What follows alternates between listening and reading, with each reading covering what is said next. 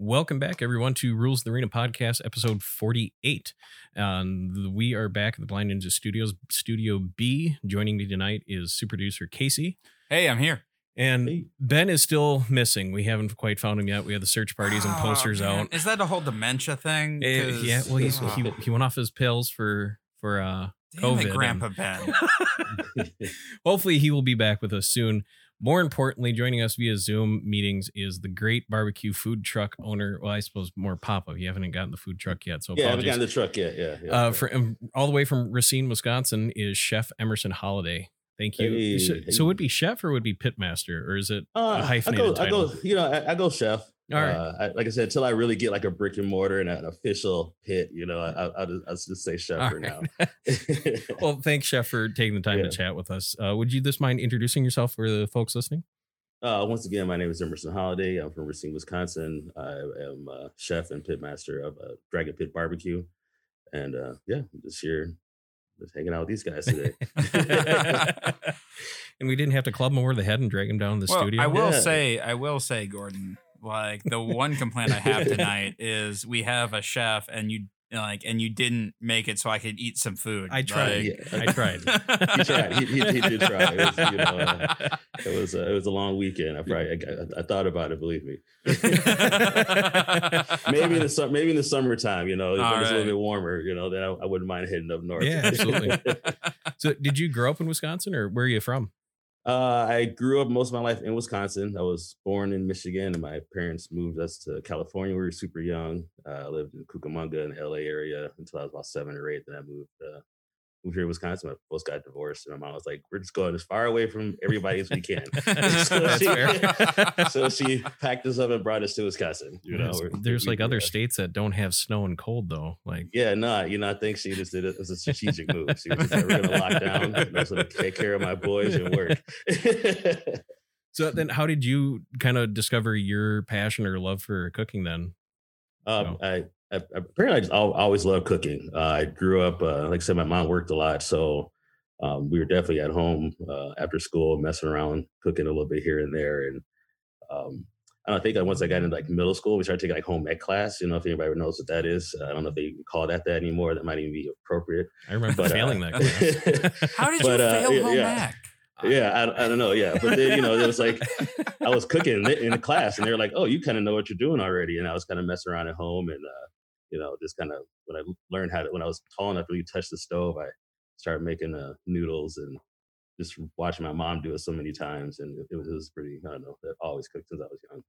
so you grew up around, you know, your mom cooking in front of you, and did Yeah, my mom cooked a lot. She, uh, she'll, she'll tell you she wasn't like the best cook. I think she kind of just cooked to feed mouths, you know. So we were always sometimes we'd have parties and sometimes she'd make a big pot of spaghetti or something like that. You know, I'm sure it wasn't a big deal to her, but it was just like the best thing to me and my friends. You know, uh, you know, my grandmothers did cook a lot. They were probably more, um, you know, big family meals, things like that. I definitely watched my grandmothers in the kitchen just cooking away and you know just talking to people and just kind of sitting and I just like always ended up in the kitchen somehow because you know we we were in Wisconsin, so we were didn't grow up around our family a lot. So I was always kind of the outsider, which I mean was my family. My family loves me. Don't let me say like I wasn't like a you know misfit or anything like that. But uh, grandmas just always show love, you know. So we end up in the kitchen just watching them talking. You know, they're always asking me questions like, you know, where is Wisconsin? Like, what, do you, what are you guys doing up there? You know, and all that kind of stuff. You know, we're like, ah, you know, like, is it cold? Do you guys like cheese? They're like, yeah, yeah, yeah, we do. You know, well, cheese is one of the um, major food groups. Yeah, that Next is to like the brats and top- beer on the pyramid. Yeah, that's about it. You, you guys eat cheese? Like, who doesn't like cheese on their burgers? You know, it's like, uh, like it's like everybody likes cheese, you know, but not, but nonetheless, uh, you know, like yeah, just it's growing up and I don't know, yeah, just, just watching them cook all the time.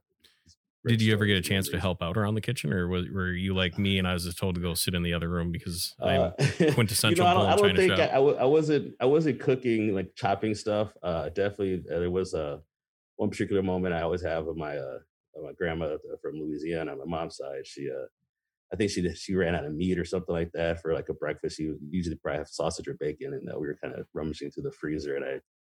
I don't know, just naive. Was like, here, just cook those. You know, that looks like meat, mom. You know, grandma, what's the difference? You know, and she was like, those are gizzards.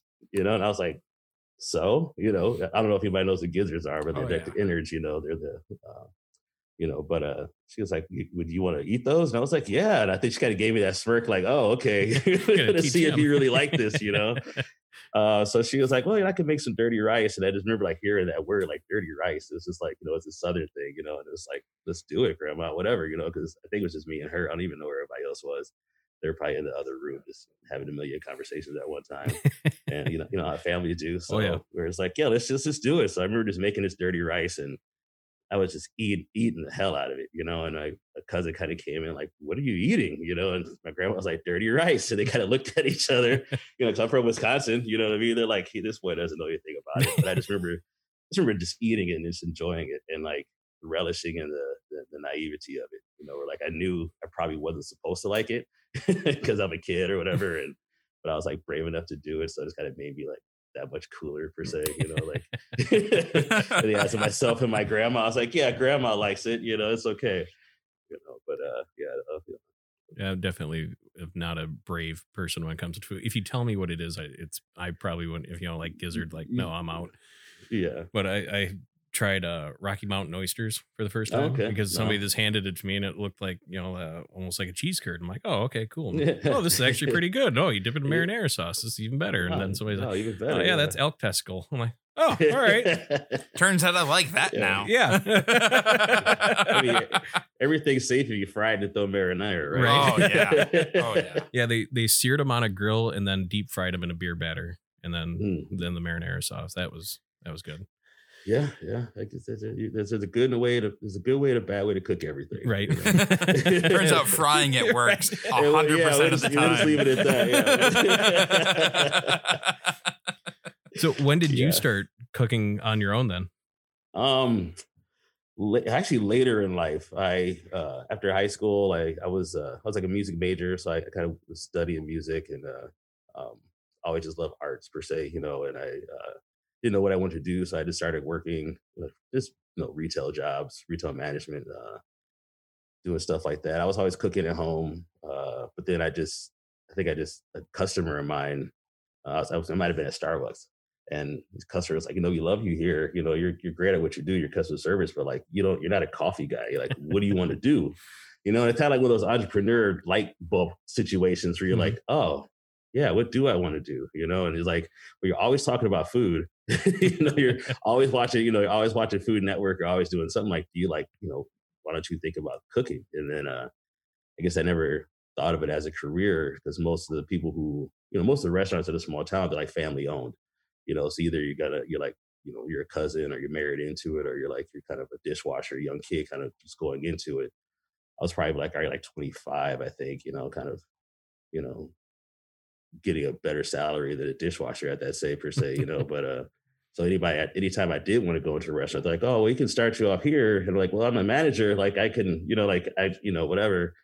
And they're like, no, we don't, you know, they didn't trust me without the experience per se. So uh, I want to say a friend of mine opened a restaurant down in Springfield, Illinois, and he needed a kitchen manager. And he always knew that we were kind of talking about it. Uh, uh, big up to Neil and Donnie's crew.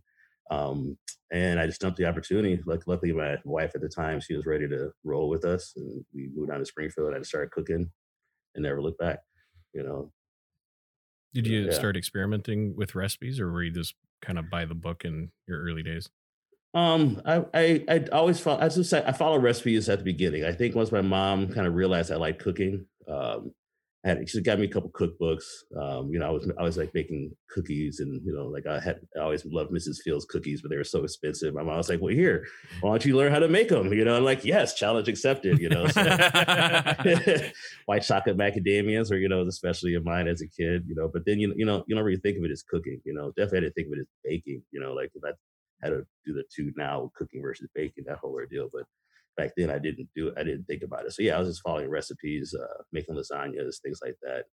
Um, I say once I kind of got into my you know mid twenties and you know started watching like I said food shows and Food Network. There's a lot of food. Just the food craze itself is just kind of popping off. So there's a lot more information available, a lot more visual uh, things to look at. You know, YouTube, which is popular. You can find any kind of recipe on Mhm. YouTube now. And then, uh, so then I just started kind of adapting to say, oh, I want to kind of make this, or I want to kind of make that, or like, you know, once you kind of start cooking, people start asking, you know, what do you what do you like to cook? You know, so that's always like the question. So you had to figure out, oh, what do I like to cook? You know, and that kind of breaks breaks you down, like, well, who am I? You know, what do I like to cook? And then, you know, where's where am I from? Who am I? You know, just like these, you try kind of asking yourself these different questions when you break down, you know, the why behind, I guess, any kind of entrepreneurship. You know, I always say that, like, what is the why? You know, like, what is the why behind anything? What do you do? What is the why? Uh, you know, so um, you know, so yeah, so I just I just think I just started just messing around. And once I um, started, you know, got into a management position at the pizza place, um, just following the recipes. Uh, I got hooked up with the governor's mansion. Um, just met some really good chefs there. And then yeah, how do you go were, from pizza restaurant to catering at the governor's mansion? That seems like a big lane change there. Yeah, you, well, you know, yeah, uh, you know, the restaurants there's always those guys who are like just big homies with the kitchen industry, you know. So uh, we had a good friend of ours named Kevin. He just loved loved the pizza. I, had, I think I made a jerk pizza uh, and uh, with some mangoes and habaneros and some you know grilled chicken. It was just it's really good. You know, the guy was just like he came back and said, "Who the hell made this? Who the hell made this pizza? You know, like where are you guys from? You know, because we weren't really from the area. It was a whole mm-hmm. new place. You know, and I was like, how do you get my friend Mike down here? You know, Mike Lance. He was the he was the head chef at the governor's mansion. Uh, um, Donnie's was kind of like a like a hippie-ish place. Like a like there was a concert venue, a lot of jam bands, you know, so people are just like very friendly, open. You know, same thing with like the cooking community. They're just like, yeah, I'm gonna tell my friend to come check you out. You know, and it's like, you know, so people like, who is this guy? What's going on? Who's making this good pizza? And uh, you know, it's kind of chit chat. And I was like, hey man, I'm always looking for something. I'm just, you know, at my age, you know, I, need I need more experience. The more kitchens I work in, um, just please just give me a shot. You know, so um, maybe a couple months went by, and finally he needed some help because we're getting into the, the season. He just invited me in and uh, started working on fine dining, doing catering. Um, funny story about him: the first time I walked into the kitchen, he tossed a, a whole a raw egg at me. He was like, Here, he was like, "Here, catch!" You know, like right as I walked to the door, and I caught it. And he was like, "Good. If you would have dropped it, I just would have told you to get out." You know, One hell of an interview.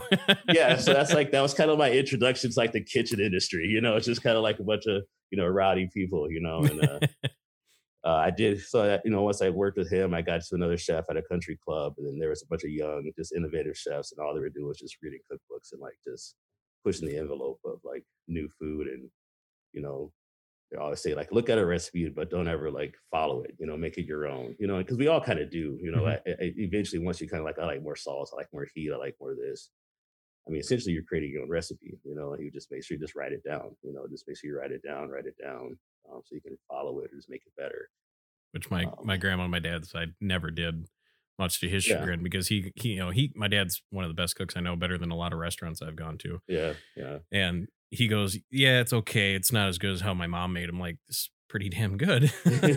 right.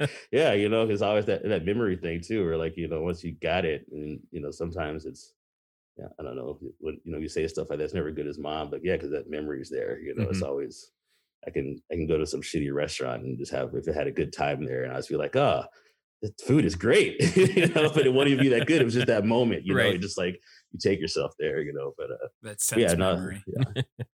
Uh, so how did you so going from you know the governor's mansion catering and, and the country club what drew you into the realm of barbecue because i know hmm. th- that can be a uh, contentious contentious cutthroat kind yeah. of underground scene there that i found out in the uh, last couple of years yeah, no, it it it is. I think uh, maybe just the lack of barbecue in this area kind of just led me to do my own kind of barbecue. You know, uh, um, my uh, my grandfather in, in, Compton when we were younger, he he built a he built a smoker. Oh, it's like a, like a brick oven per se at this point, you know. But it was like you know he's it was a brick grill, you know, and he was just so proud of it, you know. And it's just like this thing, you know. You're like, oh, what is barbecue? You know, it's probably like eight or nine. I don't even know, maybe even younger, you know just remember him just like staring at the grill, like, "Yeah, I built that." You know, like, you know, like, like, yeah, you know, you know, he, you know, like I said, he was, you know, he's a proud, you know, black man in Compton. He owned his house and he was building and fixing it up, you know, and he just like, you know, at the grill in the backyard was like the icing on the cake, you know. You got, you like,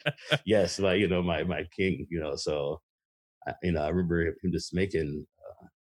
I'm sure he made ribs, you know, but we were just smacking on some barbecue. We left. I came back maybe like two weeks later. I was like, Granddad, you know, I want, I want what you made last week or whatever. He was like, What was it? You know, and he, they were like ribs, I think. And I was like, I don't know. You know, another one of the situations like I don't know what it is, but I want it. You know, and then and he wasn't ready to really cook them at that time. And I think he was even debating, like, you know, oh, well, it takes a long time to make the ribs. I'm just a kid. I just want immediate gratification. I'm thinking he could just pop, just turn the fire on and pull them out, you know.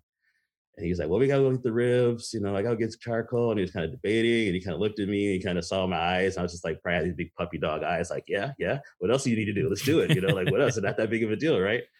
So he was like, well, let's just go for a road trip, you know. So I was just giddy at this point. So I'm rolling around with granddad. You know, I think he had this big, he had this big uh, maroon uh, Lincoln like Mark Five, you know, or something like that. Some just just beautiful pimp ride.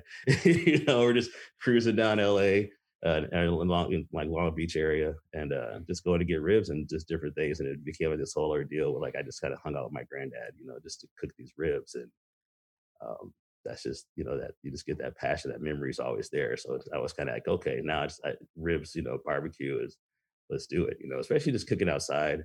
Um, you know, you don't want to be in a inside on a hot day. So, you know, or outside on a cold one in Wisconsin. Yeah, right. yeah, yeah, right. Well, you know, if you're going to be outside, make it a big fire. You know? Right. make it, make yeah, make it a big fire. Now, least, Casey, you know? Casey thought it'd be a good idea. He was homebrewing beer. Was it last year, two winters ago? Oh, it was two winters ago. Twenty below. no, no, thank you. No, never again. No.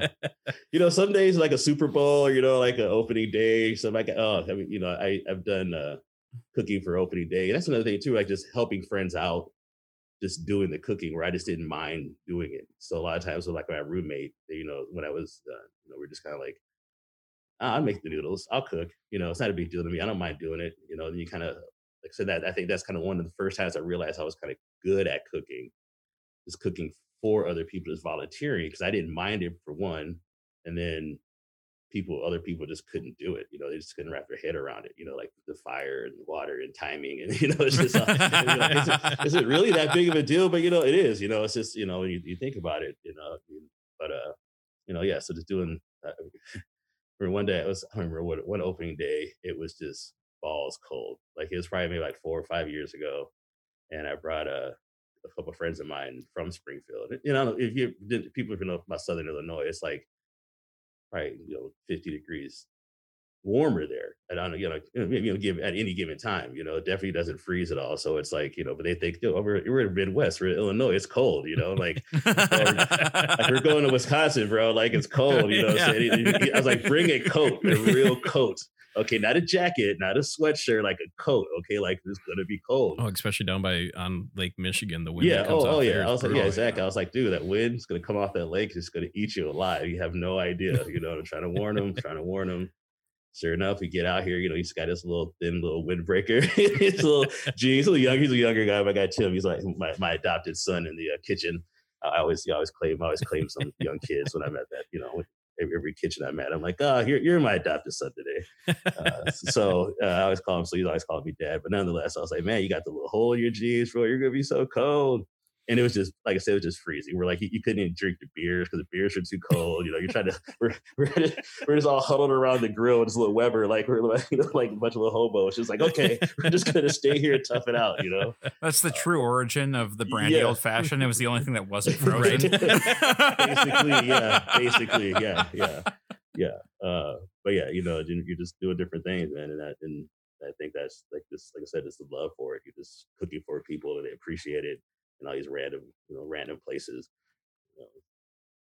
And uh, just to back it up, I imagine your grandpa yeah. didn't just pop on YouTube and Google or how to build a smoker. He did that. Did he do it all himself, or did? It- I mean, yeah, he did it himself. But like I said, it was basic, you know, brick and mortar. You know, I think he just kind of built a box, put some grates on it, and you know, had a probably like a tinfoil lid. You know, it wasn't it wasn't anything crazy fancy. You know, but uh, I mean, that, that's your basic smokers. I mean, old days they're just cinder blocks or something mm-hmm. in the backyard. They had a you know some kind of metal grate to go over the fire, and they would just do it. You know, they would just you know, or just some kind of open you know your open pit. You know, uh, what is it that uh, the Salt Lick I think it is down in uh, in Austin.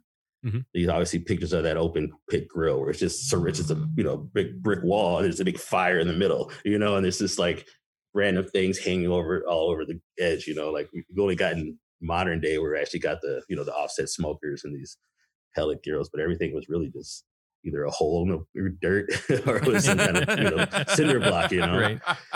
I mean, you know, and my folks were my dad's side was from Texas, so I always kind of had epiphany, you know, at a thing for like, you know, I always had a I always had barbecue because that's like a Texas thing, you know. So I always had that pride in, in me to be like, okay, I do need to, you know, I'm from Texas, you know, that's what they do, you know, I should be able to, you know, barbecue, you know, and uh, you know, but yeah, that's that's some of those bigger things they're, they're throwing a whole half a half a hog or a half a cow. Actually, it takes it to a cow's you're throwing a half a half a steer in a big ass, uh, you know, big pit, kind of like they do pigs in Hawaii, you know. But yeah, it's, it's just you know you just gotta dig a hole and start a fire, you know. So that's that's basically the barbecue is, you know.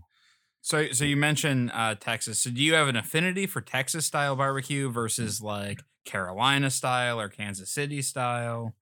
Um, for for my brisket, yeah, you know, for brisket, it's Texas all day. I just do I do uh um the salt um, salt and pepper. You know, they don't fuck around with it too much. Um, uh, I do like a little bit smokier side of it, so I may go with a little more. I go hickory, you know, and a little cherry instead of the standard oak. I think a lot of places in Texas use oak. Um, but you know, as far as flavoring, the brisket, I keep it simple, just as salt, pepper, and smoke. So, Casey, I just really cleared need. my schedule for next week. Do you want to go down to see?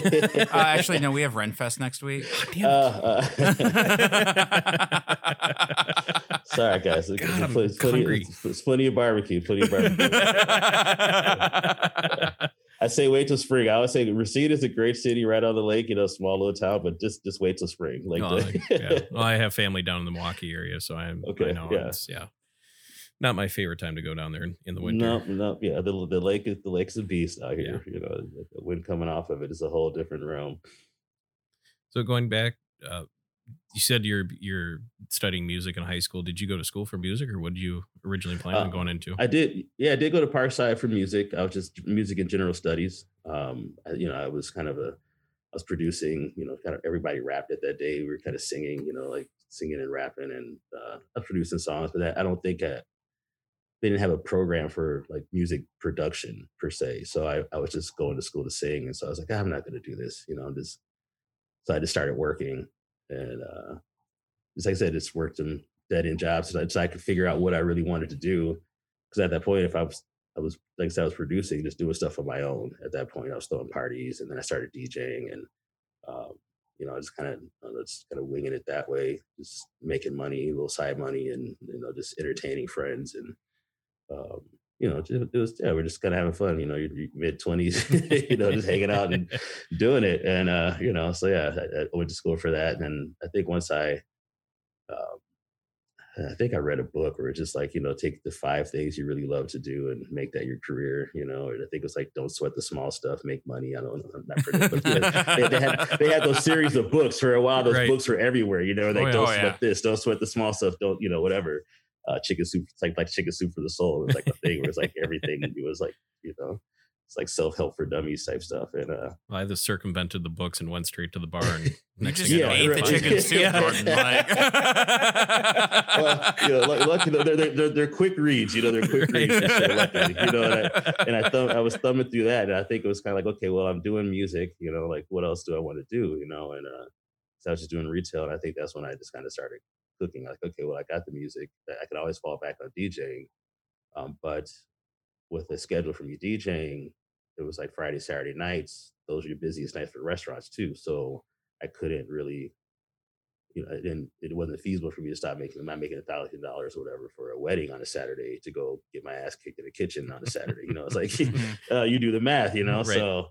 But that didn't. but the you know, I think at once I started kind of hitting 30, I was like, okay, what I really want to do a career out of. So I was like, okay, I can always go back to DJing. Let me get this, let me get this cooking. You know, let's just really start focusing on um, like I said, this recipes. And when I was, you know, when I was in Springfield and working uh, in the country club with those guys, I started out in the pantry, which is like the lowest, you know, not the lowest level, but um, you're kind of like just doing salads, some desserts. Um, it does get busy, but um, it's not necessarily like the expensive items, you know. So you just kind of that's where they kind of start people at.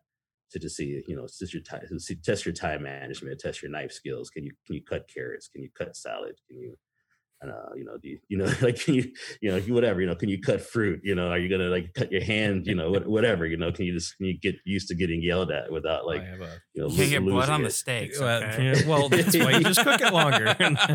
yeah, yeah, no, yeah. Believe me, they're not they're not gonna let anybody jump on the steak station. You know, usually, yeah, usually if someone's on the grill, they're like angry and they've been there for years. you don't want to go over there anyway. you know, because it's a hot, it's a hot place, and then you know you're gonna get burned. You know, it's hot. You don't go over and play around with the grill. Um, you know, especially inside of a busy restaurant. So what? So it you you said pantry is that I guess department for lack of better words. What? Yeah. What's your next step up from there? So there, um, you know, I guess you, so. Once you kind of there, I guess you would kind of decide what you want to do. You know, so you have you kind of have your saute station where they're doing like more delicate things, uh, you know, your pastas, your fishes. Um, you have your grill station where they're doing the big steaks, um, you know, meats. You kind of get into your carving. Um, so the saute, they would do most of the fish. So if you want to kind of learn how to cut fish, you know, your salmons, um, more delicate vegetables, things like that, cooking on top of the stove, you know, that's where you would kind of go with that. Um, if you're kind of, you know, you want to do more butchering, uh, you want to learn how to cut uh, excuse me, here, some ribeyes or some something like that, then uh, you go to your grill station. Uh, middle guy is kind of like your expo. Uh, sometimes it's they're kind of like the line lead, or sometimes they're just somebody who's just catching plates. But it really depends on the situation and what kind of goes out. Uh, for me, I went I went ended up going to the middle line, um, and I was kind of like, I don't know, at that point you're kind of managing people managing times you know so i kind of just transferred my retail management into that situation i'm talking to people communicating um, trying to you know just get the line down per se you know um, but like I said, some places you're just you're just a kid who's just like, okay, I'm just putting it on a plate. you know, like you're just listening to the saute guy or the grill guy. You know, sometimes you know a lot of those. It depends on the restaurant which one uh, is just more important, I guess. You know, um, but a lot of times people just end up going there because somebody didn't show up. you know, if all of a sudden the saute guy just doesn't show up one day and you're you're in pantry and they're just like, hey, slide over, and you're just like, okay, then hey, you're a saute guy. you know, uh, you know, the, the dishwasher the same way. You know, if you did washing dishes one day, and then all of a sudden the grill guy, you know, gets bogged down. Like some a lot of times the fry, the grill guy and the fry guy are the same type of situation. And I was like, hey, I need somebody over here and drop fries. And so you're dishing, you know, you're over there and you're just, then you're by the grill guy, you're just watching, you're paying attention. And as long as, you know, you're not getting in the way, you know, they're going to show you something. And then, so then you become a grill guy, you know, it's just kind of, you kind of fall into place. So uh, I, I think, yeah, with my, uh, I've always been kind of like middle sous chef, kind of, uh, you know, more management because I, I had less experience cooking, but I, I had more experience managing people. So um, that's another reason why I wanted to get into cooking, wanted to work my way up because I know I liked it and I did. I wanted I wanted that respect. I wanted to know every aspect of the kitchen. Um, I always kind of knew I wanted to do my own thing.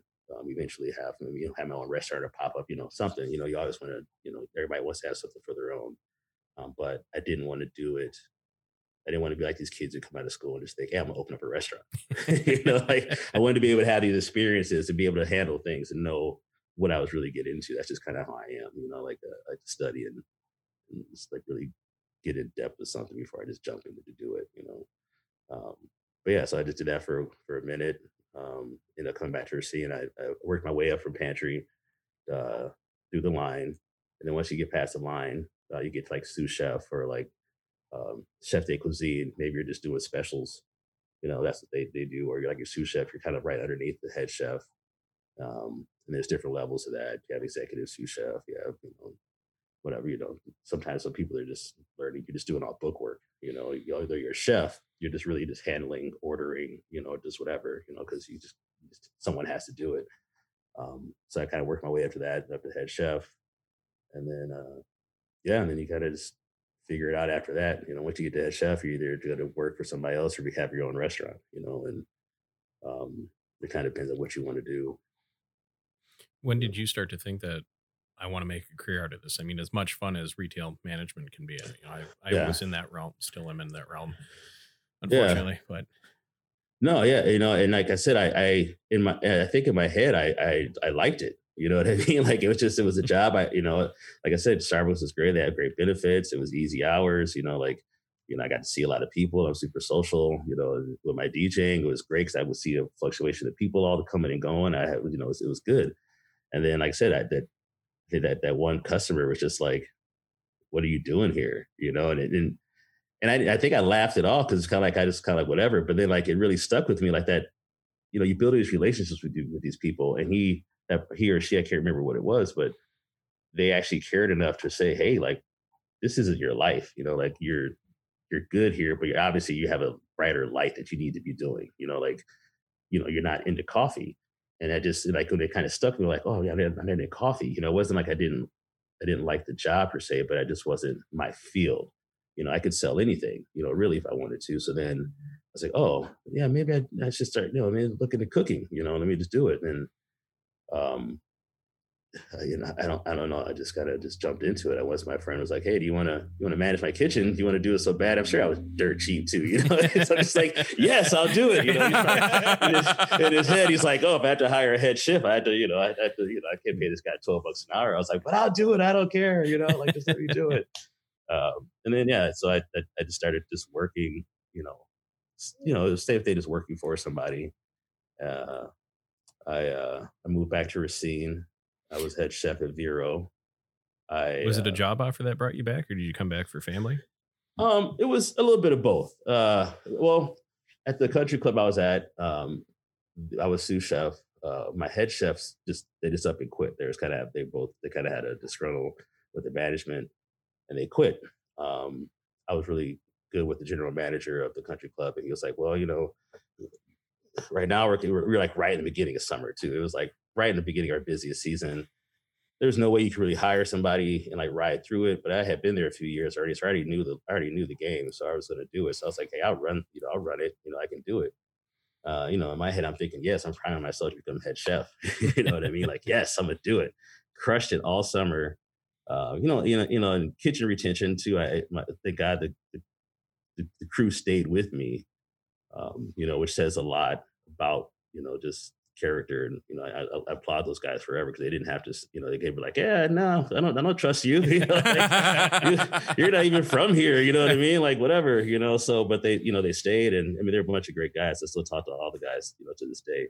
Uh, but you know we we rocked it all summer you know we put in a lot of good hours and then like once everything was done they hired somebody else you know? And I was kind of like ah okay this is that once again this is not my restaurant you know I didn't take it personal I'm like like okay this is not my restaurant this is not my place That's gonna sting though. Uh, yeah. Oh, yeah. Oh, it stung. Yeah. Oh, it hurt. You know. But then, uh, so then I started really looking for jobs. You know, and then uh, I saw an ad for an African Caribbean restaurant in Racine. You know, and all, I was like, oh, I'm from Racine. I was like, that's right up my alley. Is really, you know, that's real. You know, and uh, you know, I had the interview, sat down, um, and they're like, yeah, we really want you to come back if you, you know, you, you need a head chef and you know, your qualifications are great. And you know, I was like, all right, well, I'm, I'll move back because at this point, like we, the restaurant I was originally working for, uh, they had closed down, and uh, we didn't have any family there, so we were just working. You know, we had friends, but we didn't have, you know, like, so we didn't have any family, any kind of, you know, real ties there. Uh, my wife's family, her, um, her family's here in Wisconsin, so we're like, well, we'll just go back. You know, everybody's kind of getting older. Um, it's just, you know, we're driving back every other week or, you know, whatever. Anyway, just, you know, just to visit, you know, visit friends. So like, just just move back now that we have the job. So we came back, um, and just yeah, and then said this once I was there. Um, I was there for about a good year, and then uh, they were paying me. They were paying me way too much. I'll admit it. You know, for a Racine. You know, and I mean, I, I applaud them, but I was kind of like, you know, I'm. A, I should probably start looking for somewhere else to go. You know, because uh, um, I think you know it's a duty as you know just be a good human being. Obviously, don't force somebody to pay you. you know, like don't be a dick and just show up to work and be like, hey, you know, just give me money. You know, because everybody's you know that that you know a lot, a lot of restaurant owners are they're not even getting paid. You know, they're paying the employees, and the misconception is that they're all rich and they're all doing this, but most of them are just reinvesting it into the business or it's just going straight to bills. You know, no one's really getting rich. Um, so that's right. So I left uh, there and just started. I was sous chef at a couple of restaurants in uh, in Milwaukee, and they were busy. They were crazy busy. That was like my real introduction to like a real restaurant, you know, because the country club and the governor's mansion, you know, you're like whatever, you know, it's not it's not it's busy, but it's not, you know, it's not standard public, you know, where everybody can just, you know, you're dealing with two or three hundred people every day, you know. Um, I worked at Blue's Egg in Milwaukee, and that in breakfast is crazy. It's, it's I, don't, you know, I, I, was a you know a DJ. I, I would get up to like 11, 12 o'clock. Breakfast was like it was a foreign thing to me. You know, I was like, oh, I can't be that busy. Who eats breakfast? You know what I mean? It was like, but the brunch, the brunch craze is crazy. You know, it's insane how many people come out for brunch. So, but you know, nonetheless, you know, we're just rocking out like 300, 400 people a day. You know, it's just insane. But you just learn your chops. You know, just doing it. Um, and then I was uh, working in, in Racine at another place, and then that's when COVID kind of stuck. And then uh, the restaurant shut down, um, or at least closed. It just shut down. I, sh- I, always, I, always, say that, but really, you know, COVID shut everything down. Mm-hmm. They, they had to close their doors for for whatever. And then when they did open, it was like five guys trying to fight for enough work for one. You know, so the same sense, like, okay, what what can I do? You know, I can't just show up, be like, hey, I need to get paid. Um, so I just started doing pop ups with another friend of mine um, he was already doing them, and uh, Sap Sap, uh, big up to Alex and Sap Sap crew. Uh, he needed help because he, was getting busy, and he needed you know people who actually knew how to work the line. So then I jumped in, helping him out, and he just kind of like same thing. Emerson, why, why aren't you doing it? what are you doing? You know, because he was doing he was doing it every other week, and uh, you know, there, so there, there was a week available, and you know i was kind of looking for something so i was like all right you know yeah let's do it you know so i um i was started barbecue and i had like two two large like you know two circular uh weber grills and for the first week it was okay and then like the second week got busier and i'm trying to do like eight or nine pork butts on these little webers you know and uh i was i was kind of in the back doing something and all of a sudden i just heard this terrible fall you know, oh, this noise. No. I was like, mm, was that, that that wasn't a great, you know? And I go out there and the girls are just on the ground, like they just collapsed because the weight was just too much. So I was like, okay, I need to give myself a real, a real smoker, you know. So then I, uh, and I got my, uh, got my, my uh, unemployment money, you know, got that little chunk, you know, thanks Trump. Uh, don't, don't, quote me on that.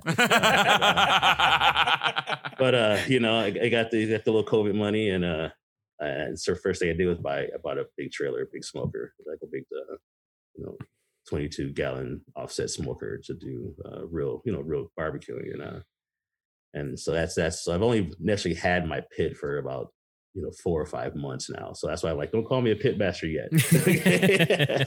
I just I'm just touching this thing you know let alone like you know work some of these big rigs you know and um but like I say it's, it's a beast though. It, it does it does put out a lot of a lot of you know it does put out a lot of a lot of food. And uh so yeah, so now I'm just kind of just venturing into the barbecue world. Like I said, I've always loved it, but now it's like it's a whole different realm. Uh, I mean, starting your own business on a good year is is stressful as is. I mean, let alone opening, yeah. coming here. Well, I suppose we're still smack dab in the middle of COVID nineteen. I mean, right. did you have any concerns, or did your friends or family be like, "What, what the hell are you doing?" You know, I, I don't really think I realized I was starting a business, if it makes sense. You know, because like I said, I was just kind of cooking. That's just what I did. And I was like, well, I, you know, I was selling, um, you know, I was selling plates, you know, uh, stuff out the house, you know, just for friends and family, just because I was just cooking things that I like to cook, and people were just kind of buying them anyway. So it was kind of like that same concept, like, well, I just kind of cook some food for people, and you know, a lot of people are stuck at home. You know, they they they can't cook, um, they're looking for food. A lot of restaurants weren't open. Yeah, you know, um, uh, yeah, you know, it's just you know some you know thing that was I was kind of dropping off some food to some of my friends' parents who like you know couldn't get out. And it was like I don't know, you're just kind of doing it, and then um, you know, I, I had I had the Dragon Pit barbecue concept because I was selling spices. You know, I uh, from the kitchens, um, I just had I was just developing recipes. You know, just writing them down and I kind of had always had this bucket list thing of like, oh, you know, I'm gonna get rich selling sauces, you know, but never did it. You know, just, you know, just you know, like, oh, everyone everyone has that million dollar idea, you know. Right. So I was like, oh, I'm, a, you know, I'm always gonna do it. I'm gonna do it, and uh, I, I, you know, I just didn't do it. Uh, uh, then I, think my, my father got sick. Uh, he had diabetes really bad, you know. So then that bucket list thing kind of became more real to me, you know. I was like, okay, if I don't do it now, you know, then when am I going to do it? So then I just, you know, I bottled it, uh, sent it down to Penzeys Spices in Chicago, you know, local uh, spice merchant, and they just whipped it up for me, you know, and, and, it was that easy, you know. It's just like, oh, damn, you know, like all this time of thinking it's going to be this hard thing, and you know, it's just kind of once you put your once you get your mind to go do it, you just it just starts to everything just starts to fall into place, you mm-hmm. know. So uh, with that, I was like, okay, you know, so now I just had the barbecue idea, and I was kind of selling spices. Just like I said, if it, if it doesn't work, at the end of the day, I have Christmas presents. You know, everyone everyone loves spices for Christmas. You know what I mean? Like, you know, we, we were doing it anyway. You know, so um, so so then I always had that, and then once I was trying to push it, I was like, well, I probably show people how to use the spices per se. So I was like, so I started kind of selling barbecue. Like, okay, this is, um, you know, my, my Big M's Paradise Powder. It's uh, it's like a nice smoky, um, you know, typical kind of barbecue.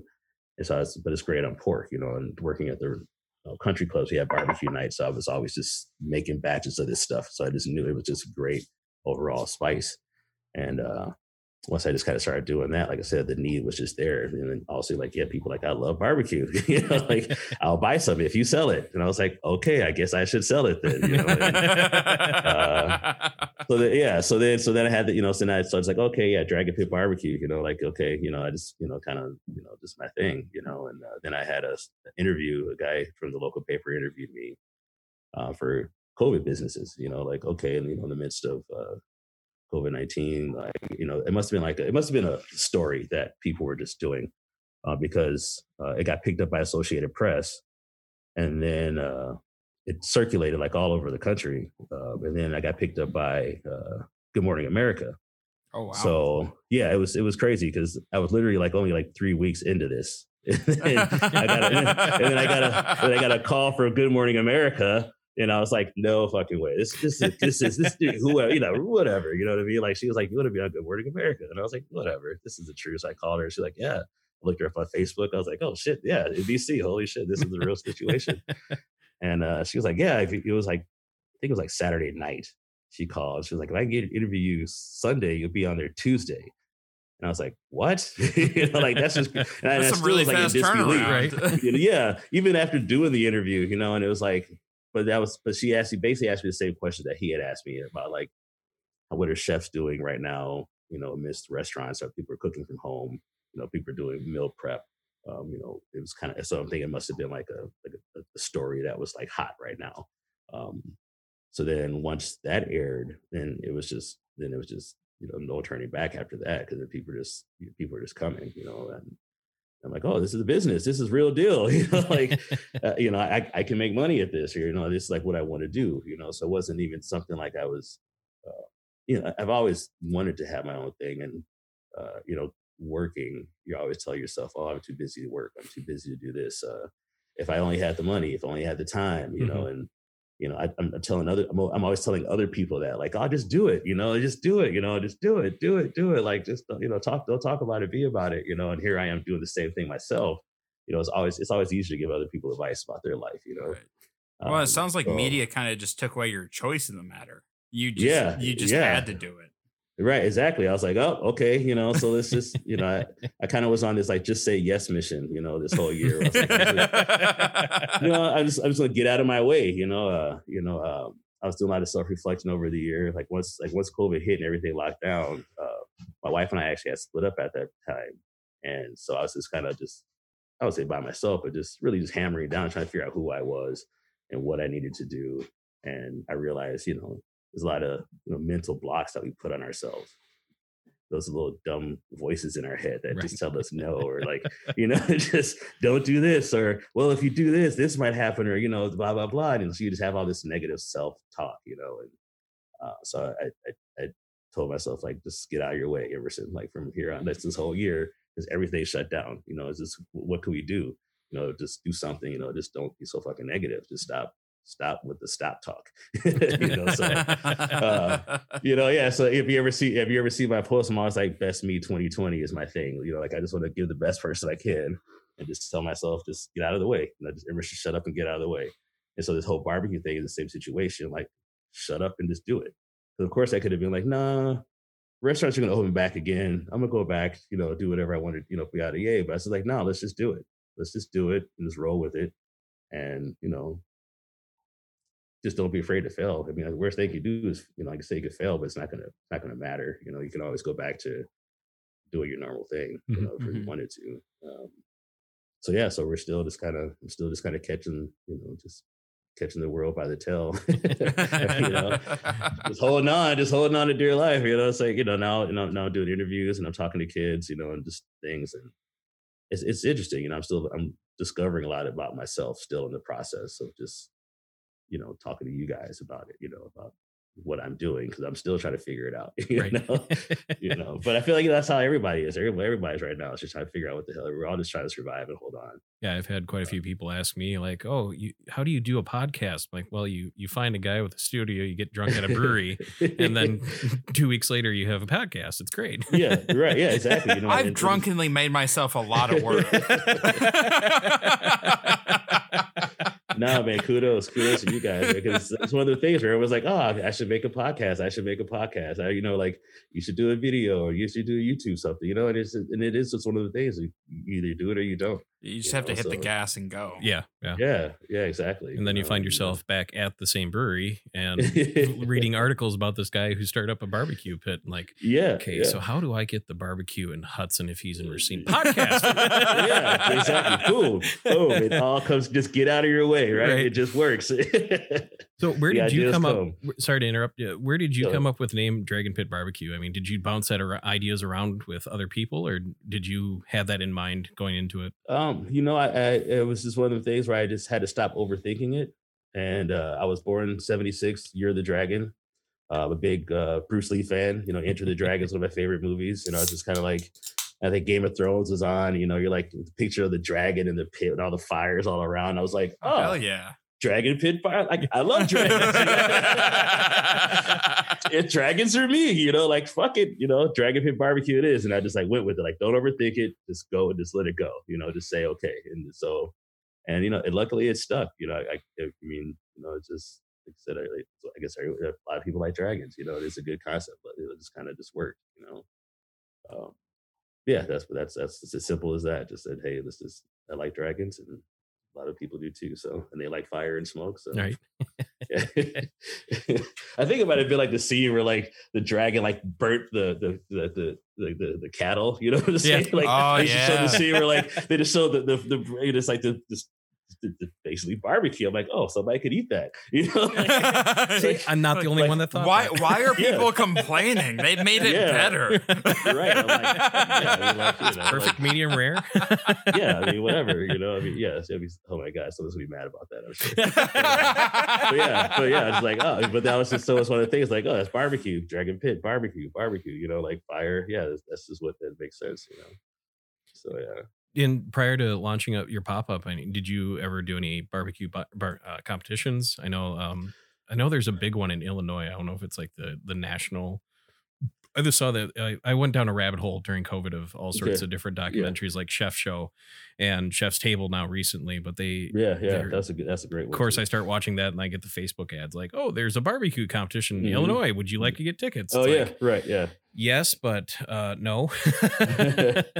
Um, I haven't done any competitions yet. Uh, basically, just because I haven't had a competition type smoker. You know, um, maybe next year I might do one or two. You know, just for the heck of it. Um, because, like I said, now I have a smoker. Now I can do it. You know, that was always one of those things too. Where like, oh, what I would do if I had a smoker, if I had the time, or if I blah blah blah. You know, so now I'm like, okay, now I have the time. Now I can do it. You know, like. Um, I don't necessarily think I, you know, I'm not really a competitive person per se. For you know, in any in any realm, I I'm always like I'm a Libra, so I'm always like real passive aggressive. Like hey, it's cool. like, I don't need to do it real hard. You know, it's cool. You know, like I would be happy regardless if I win or lose. Like I just want to have fun. I'm just hanging out.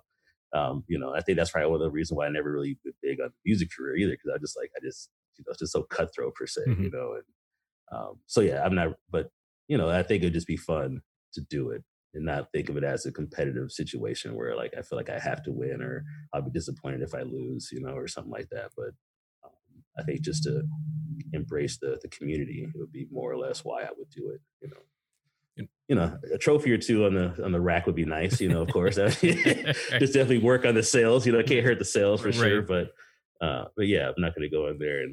You know, So is is the barbecue world like when we're talking about competitions and stuff? Uh, like so we we do uh we have a pretty heavy foot in the beer industry, and the beer industry like there's a little bit of competition. It's more collaborative than competitive.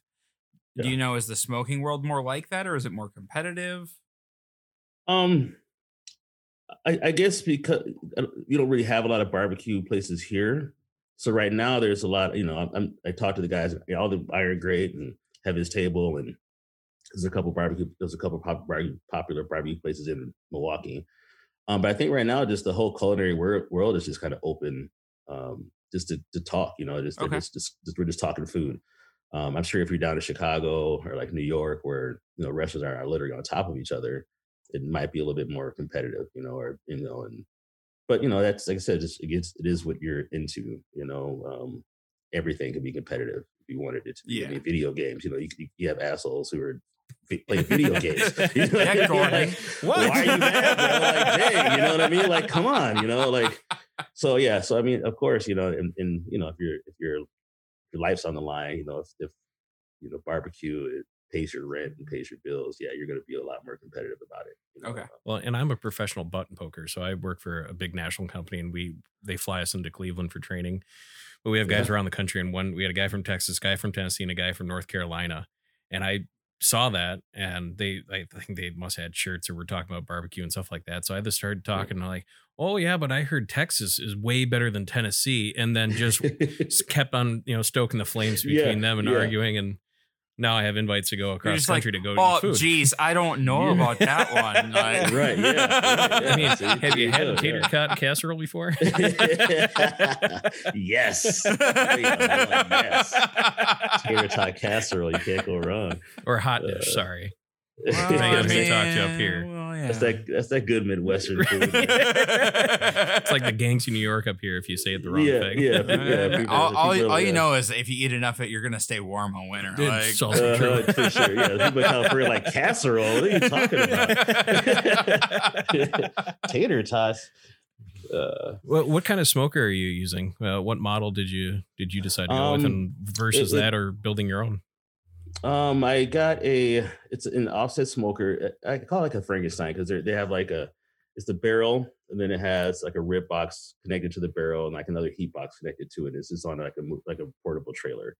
Um, a lot of guys use them for mobile um like pop ups and things like that because you could do so much with them. You know, um, more like it is more for like catering and doing just random things. Um, I, I the guy that made it, he uh what, is it? I can't think of his name now.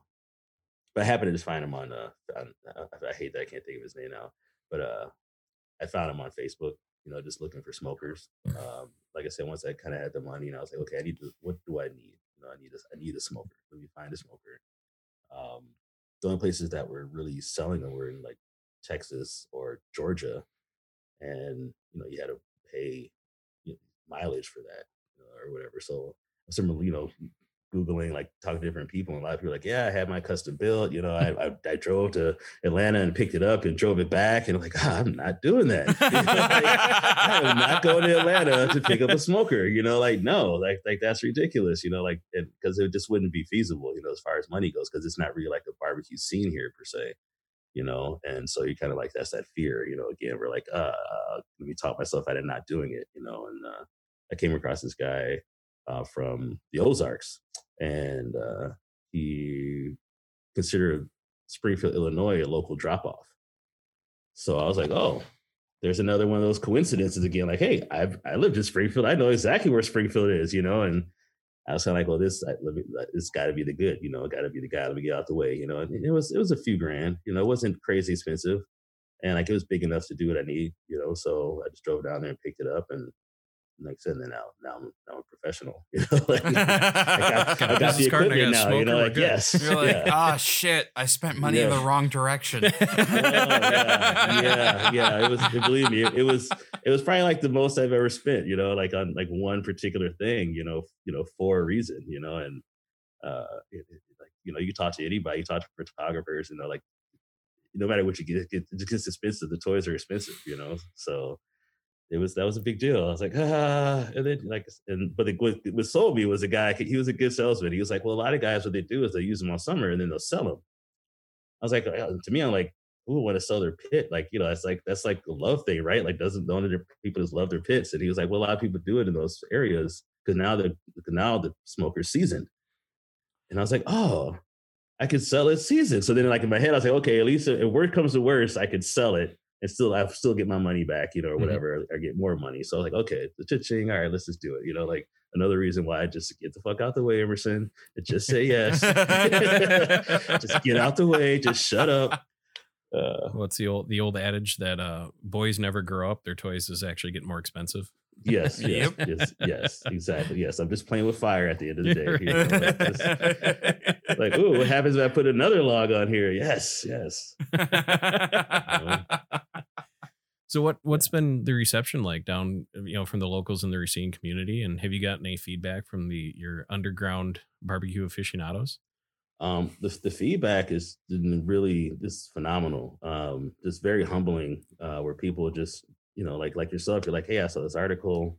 Um, we just we're just kind of looking for some good news, and we just want to support. Like we, are happy you're doing this. Uh, we love you know like we love barbecue. Um, you know, we, we, we're inspired by people who are just doing something right now. And uh, that's just really been my motivating factor. That's just really just been what's been pushing me to keep doing it because um, it is an inspiring tale, I guess. You know, I'm building this story that is, uh, you know, just, you know, spreading the love and then pushing people to do something else you know just like don't give up you know i'm 44 you know i'm just starting a new a new business that like you know, like a restaurant business, like, you know, that's just for young people. you know, like usually, usually, at my age, you know, like you're, you're, looking to be like a head chef and retiring by now, you know, we're all like beat up or like, you know, uh, you know, they're all disgruntled. But I guess with me starting, you know, so late in, the, in my life, the career, you know, the cooking career is still new. I guess if I was if I was like 18 and I'd been cooking my whole life, I'd definitely be burnt out by it. You know what I mean?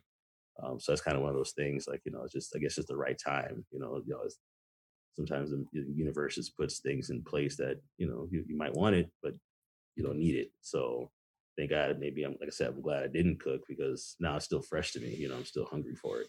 You know still every kitchen's a new learning experience you know i never walk into somewhere like oh i've seen this before i've done this before or something you know because like i said it's still all new to me. And uh and that's like i said the reception has just been great man and it's big up to Racine for sure because they just they've been my back that support. The friends my friends have always been um, no great support system. Like not growing up here, you know, growing up here, not having a lot of family here. I've always relied on my friends, and you know, just um, being, you know, taking pride in finding good people, you know, to surround yourself with. Um, you know, I have I have a great support system. My friends are all super positive. Um, and I'm lucky in that regards because a lot of people they don't have that where you know they don't have people encouraging them to do stuff. And uh, um, like I said, it's just it's been great. You know, so I just try to want just want to push it back and I want to be successful for the story. you know, it's not even about me, you know, it's just about like, okay, here's a guy that did it, you know, and I want I want to be that guy for people, you know, because there's, you know, like you're always I'm always inspired by people. I'm always inspired by underdogs, you know. Uh, you know, I'm a diehard Raider fan. You know, they're not the best team in the world, but like, you know, like, but you, know, I'm, I'm, a big underdog guy. You know, and uh, you know, so I, yeah, I just, I just love the, you know, building the story of it. You know, it's, it's, it's been it's, it's inspiring me, you know, to inspire other people. I think that's you know what we all need to do. You know. On the flip side of that, do you have guys that have been cooking or in kitchens since they're 18 and they're burnt out and disgruntled, telling you get out when you can, if you will, uh, you know, trying to yeah, yeah, yeah. I mean, I've I've I've had guys I've you know, and as a you know sous chef or whatever, you know, being kind of a younger guy, less experience, when you come across those guys, they definitely will tell you, you know, like, hey, you know, you know, I, have been doing this for years and it sucks and blah blah blah. And then I just flip it on. I'm like, well, just find another job. You know, like what are you doing here? You know, because it's the same thing the person told to me. You know, not you know, the same when I was at Starbucks, the same thing the person said to me, like, well, what are you doing here? You know, like it's still, you know, it's America. You know, we still have our freedom. You know, you didn't have to come here. You know, like you woke up today and decided to come in. You did not have to do that. You know, you could find a job somewhere else doing something that you want to do. You know, like I, you know, and most of these guys, unfortunately, they they suck at what they do because they hate doing it. You know, they're they're they're you know what I'm saying. They hate it, so they they're just ter- yeah. they, they fuck something up, you know, and that's you. That's when that conflict happens because then their ego is feeding them versus just the reality of the situation. Like, bro, you're just not happy here. Like, find a find another job, bro. like, you know, or do something. You know, like you don't have to come in and cook. Like, I like cooking. I like doing this. I like it when it's busy. You know, like every time you get a ticket in, you're crying and complaining about it. Like that's your job. That's what you woke up and came to do. And you know, sometimes people don't get it, you know, and they storm out the kitchen. Like, cause I'm always like, well, if you don't like it, just fucking leave. You know, and they're always like, I will leave. I was like, well, fucking leave. You know, you don't like it. You don't like it here. Bye. You know, leave. Get out of here. We'll find somebody else. You know, like I don't need you. I want you. It's a different situation. Like I like you as a person. I want you here on the line. But as a management, like you don't have, you know, I don't I don't need you here. I don't need to put up with this bullshit just because you've been flipping steaks for 30 years. You know, like go find some other shit to do, bro. Like you're not dead yet. It's okay. you know, like you know, and so so yeah, I've definitely had some conflicts, but for the most part, you know, I think people you just treat people like you want to be treated. And, and I, you know, I've always tended to be a mature, even killed person. And I think that just kind of reflects when you meet people. You know, I can, like I said, when I walk into a kitchen, I'm kind of like, hey, I'm your bitch. You just tell me what you need to do. I'll do it the way you want it done.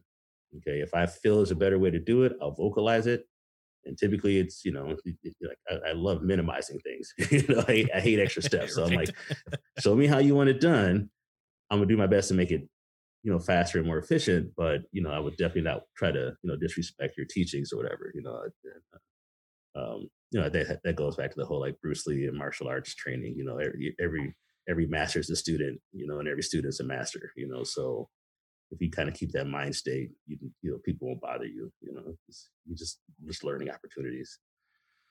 And I got twenty, yeah, twenty years this summer now in customer service and sales, and I, I see both sides of that coin because there's mm-hmm. a part of me that goes, I fucking hate doing this. Why am I doing this?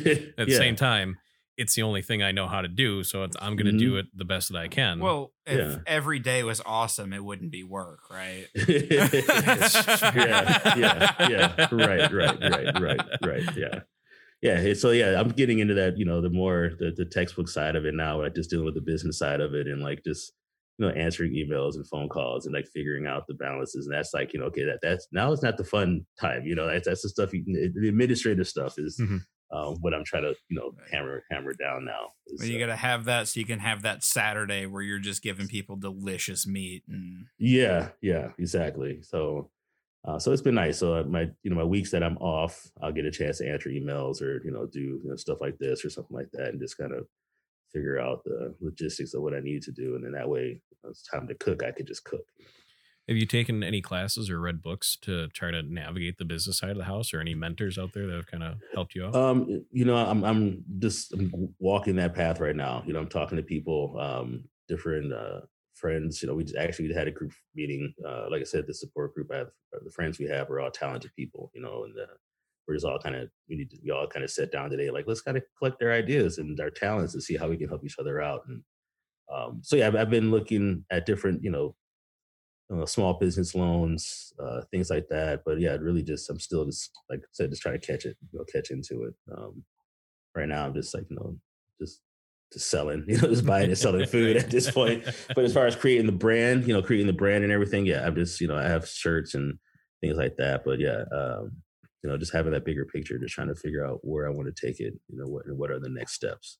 Um, and how important, you know, social media marketing is really the the most efficient and easiest access to marketing for small business owners how much of that is played in for you you know doing pop-ups? You know of course you know now it's hey going to be on this place at this time. Do you see a lot of people traction gaining from that or do you see more of the people that came and had your food and then go and tell their friends and family about it? It's still word of you know word of mouth is the best publicity. So even through social media it's still basic word of mouth you know where someone has something good they'll share it and someone else will share it you know um, I, you know, I have the Instagram, you know, of course, you know, hashtagging, you know, there's, uh, you know, I listen to, I don't know, listen to you know, Gary Vaynerchuk, you know, he's all about the social media, you know, hashtag, you know, you need a million hashtags, right? more content, more content, you know, and it's like, you just, you know, he's pushing like, yeah, he's right, you know, cause that's, it's really what it comes down to, you know, it's just like, there are people making money just doing that, you know, so can't take it lightly, you know, it's just, yeah, you got to wrap your head around it. I'm not making TikTok videos or anything yet, you know, but I mean, you know, you maybe, should because you know, that's yeah. that's 90% of my TikTok feed is this guys that are cooking. Yeah, exactly. You know, and that's the thing. You know, like okay, we'll do I, you know, like is that the next phase of it? You know, like like I said, I'm just kind of wrapping my head around the business. Like what you know, what is it I want to do? You know, mm-hmm. um, um, but yeah, yeah, definitely pushing um, social media, you know, Instagram, just feeding that Facebook. You know, just feeding the Facebook all the time. You said just creating the content. You know, just stepping aside and realizing it's a business. You know, I, I, for so long I used like Facebook as a you know personal thing. So I you know I don't want to blow up people's feeds with a bunch of random advertisements. You know, so I had to get out of that mentality. We're like, oh no, this is my business now. Like this is my job. I need to be blowing up people's feeds with advertisements now. You know, like in and for the most part, you know, I think people love it because they want they want to know what's going on. Mm-hmm. You know, so I can't really think of it as like, oh, I'm annoying people, but no, they want to know. You know, if I don't post it, they'll never know.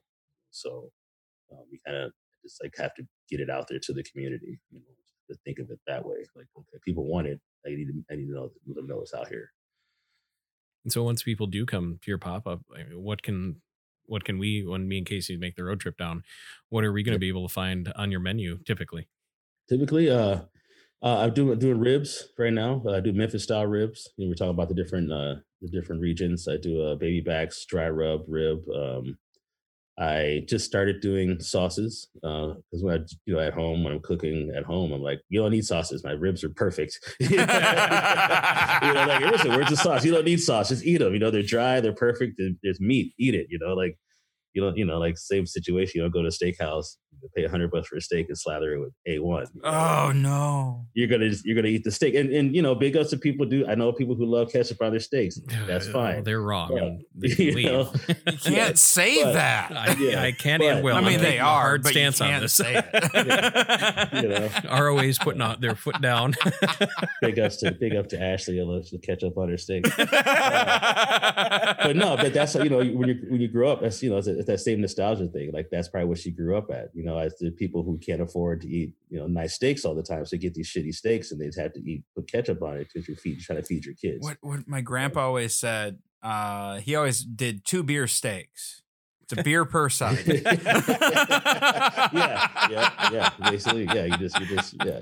And that's how some people cook, right? Like you know, like, when you realize like you're good at something, because some people they're just, you know, they're just throwing meat on a pan and is heating it up. You know, they don't care. They just it's just sustenance to them. You know, they have they don't, you know, just like I said, just throw ketchup on it, throw ranch on it, you know. Yep. Ranch on everything yep. in the Midwest, you know. You got shitty pizza, throw ranch on it. You got cheap oven fries, throw ranch on it. You know, it's just great. You know, Taco Bell, throw ranch on it. Who cares? you know, like, you know I, I, don't, you know, but you know, so to each their own. Like, you know, so I try not to really judge too much on how people eat. So I have been making sauces now because that's how a lot of people understand barbecue. They don't even understand the taste of it um, you know, a lot of people that's a lot of restaurants around here that sell ribs. They're they boiled ribs with just barbecue sauce on them. And uh, you know, a lot of your diners, you know, a lot of your diners are doing that. A lot of you know, that's that's what they do. They're selling ribs, you know, and people are like, "Oh, he's the best ribs ever," you know. And then they eat smoked ribs. and like, "Oh, what's this? What is this taste like? That's the smoke." you know, like what is this delicious like, flavor in my right, mouth? Yeah, I don't yeah. understand. Like, oh, you know, and uh, you know, I have a friend of mine. Uh, he's a chef with me too. Uh, he's you know, he helps me out. And he's uh he doesn't like a lot of smoke, you know. So he, you know, there's like there's certain barbecue places that use a lot of oak. This, you know, because it's not smoky, but you still can you kind of get a little hint of the smoke, but you're still really getting the texture because you know whatever. Uh, me growing up eating barbecue and smoke, like I'm immune to it, so I like it smokier. the smokier, the better for me, you know. Same thing with my whiskeys, you know, I like like a good bourbon, you know, a good barrel, you know, even like a style, like a bourbon barrel stout, or like a good, know, good smoky bourbon. But um, but you know that I, I, that was one thing I realized too, where like people if they don't eat barbecue every day, you know, it becomes an acquired taste. You know, you just don't know. You know, if you've never been down south or you've never been to Memphis or something like that, you you know, you just you just wouldn't know.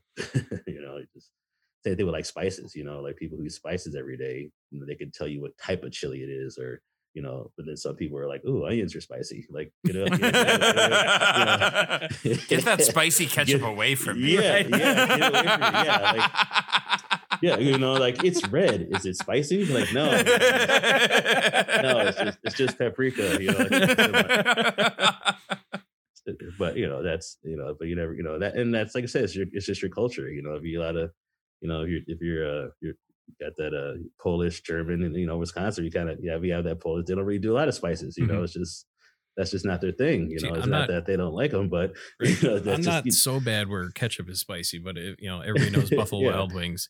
Honey barbecue is my limit there. yeah. Go past that, it's too much for me. Yeah, and it's a tolerance. You know, one day you'd be like, oh, you know, I'm, I'm gonna step it up. You know, I'm, I'm gonna I'm gonna do some Cholula or something. yes, you like, you know, See, let I, me go I for like, the buffalo. Yes, I like Southeast yes. Asia spice because it's more flavor Yeah. with a little bit of heat to carry it, but it's Mhm. not, you know, like a ghost pepper, the Trinidad Moruga scorpion pepper, where it's just Right. hot for the sake of being hot. Yeah, and that, that- that's when you get to your different regions where they know how to you know, cook with those spices. and know, while you like, layer know, them, and yeah. Right. Yeah. You know, you talk about like Asian cooking, you know, Latino cooking, uh, you know, Caribbean cooking. They know how to put these spices in there, you know, and most of some are therapeutic. You know, you need those spices because to even deal with the hot weather, you know, or just just whatever, just to flavor these tough meats, you know. So like I said, it depends on your culture. You know, you're not, you know, you're not growing peppers in, you know, Northern Europe, you know, that's just not you're just not doing it, you know. Just like a lot of places, you know, in these uh, third world countries, they're not eating a lot of meat because they just they you know they just don't have it. You know, a lot of vegetarians like India, like Africa, you know, they're a lot of vegetarians because there's just no meat. You know, so it, the vegetarian concept isn't foreign to them. But you know, spicy ass food is you know, you know they can eat spices all day. You know, but you know, but they might not be able to digest a whole filet mignon or something because their stomach can't do it. You know, they're Mhm. like oh, just meat. What is this? You know, like so different regions of you know people just do different things. And I was going through your Facebook and I noticed that you have gumbo on there or a Mhm. fi- Yeah, photo yeah. of it. I damn near got in my car and drove down that day. Hey, yeah, I miss- I, I, I went to Lots I went to. New Orleans back in 2015 or 2016. I was a half step away from not coming home from vacation, mm, yeah. and I, It- God, I miss Southern. I think gumbo's one of those things too, where like my, my mom's from Louisiana, you know, so uh, you know, people were like, well, you know, you like Cajun food? You know, and it's like I, you know, I can't, you kind of feel obligated, like, yes, I do, you know, because my family's from Louisiana. Of course I like Cajun food. Like, what's considered Cajun food? You know, like you're, you're just young, you know, like what you know, like you know, you got then you got your Cajun versus Creole. Then it becomes this whole like rabbit hole of like asking different questions, you know, and uh so cooking gumbo is like, you know, it's one of those things, you know, like I said, you it's just like this food for the soul. You know, Yeah. when you go down, you know, if you go like to New Orleans, it's a great city. You know, I've, I've only been once, so I was not disappointed. It was one of those cities that, like I said, it's exactly how they portray it. You know, uh, Mhm. you know, you go to certain places, you know, like, like LA for one. You know, it's like every time you see LA in a movie, it's just like glamorous and gorgeous, and you go there, it's just like a grimy shithole. LA like, sucks. You know, like what, where are the models? What's it's like the sun's not even out. You know, Why like, is the- that man pooping on the sidewalk? I don't. You know, Hollywood, Holly- Hollywood's the same. I mean, like I got, I love California. I love, I love my people over there. But it's just like the movies and you know portray different situations. But like you know, and, I was in the touristy areas of New Orleans, so I'm sure like there are gonna people who were like, yeah, the grabby side of New Orleans, but in the same sense, it was like the people were very genuine. Um, you know, the food was excellent. I Um, noticed the grimier the streets, the better the food got when we were down there. yeah, right. Yeah, because they're you know they're older. You know, they're those Mhm. buildings that they've been there for years, and you think of all the the, the, the turmoil and the, the hurricanes and things that have beat that city up, and of course, if those restaurants are They're still there. They seasoned. got to be good. Yeah, they're seasoned. Yeah, they're seasoned. Yes, yes, they are. Yes, that's, that's that fresh saltwater seasoning. Man. Yeah, that, that, you know, it, it's uh, it, it hardens you. You know, it just builds you. You know, it makes you a stronger person. When you, when you can, you know, meet those, uh, you know, those uh, um, situations. So yeah, like I said, uh, you go to some place and you're like you're on this back road. You're like, I would never be on this road any other time, but. I heard the fried chicken's good. It's Right. worth it. You know, like, I might get, you know, but food does that to people, right? You're like, ah, you know, like, uh, it's, you know, I'm, I'm gonna walk over this homeless guy to get to this little shitty cafe, but there's this old guy that's been cooking the same burger for 20 years, and he knows exactly how to cook it. And this the flat top's been seasoned with this particular meat, you know, they get from a local butcher that they've been cooking for 20 some years, you know, and you know, and it's, and it's only four dollars because it's just a cheeseburger, you know. I it's like I got the best, like the best thing in the world. I ordered a bowl of seafood gumbo. So about the bowl is probably if you take a, a soccer ball or a basketball, cut it in half, and Oh, that's yeah. your bowl. And I'm like, oh, cool. It's ten dollars, and I'm thinking it's gonna be like a cup, but no. Here comes this Mm-hmm. giant full meal, and there's half a crab hanging out the side of it, and I'm like, Mhm. Is this is this the right thing? And she got all upset, like, oh my god, did we bring you the wrong food? I'm like, no, no, no, you're not charging enough. Yeah, right? I feel That's- bad. that's the beauty of that city, you know, because Yeah. seafood is abundant down there, so it's cheap, you know. And then you know, some of those cuts, like those, you know, they're, they're cheaper cuts, but you know how to cook. You know, that's the, that's the best thing about soup. You know, uh, you, you put so much, you put these cheaper cuts of meat and just let it boil down and cook, and all of a sudden, like this magic happens where like it just, it's just like I said, it just touches you. You know, and I don't, it's just I don't know. Like I, I love gumbo. That's probably one gumbo and ribs probably my favorite things to cook. You know, because it's just it's, it's something about a hot cup of soup. You know, for anybody. You know, whether you're Oh, having a bad day. You know, and, it, and it's, it is cheap. You know, so you, you know, like I think I read a I think like a Bon Appetit article about like a soup kitchen in L.A. and uh, probably was, I can't think of the name, but that was their thing about healthy soups for homeless people because a lot of them have you know teeth problems or like gas intake because they're not really eating properly.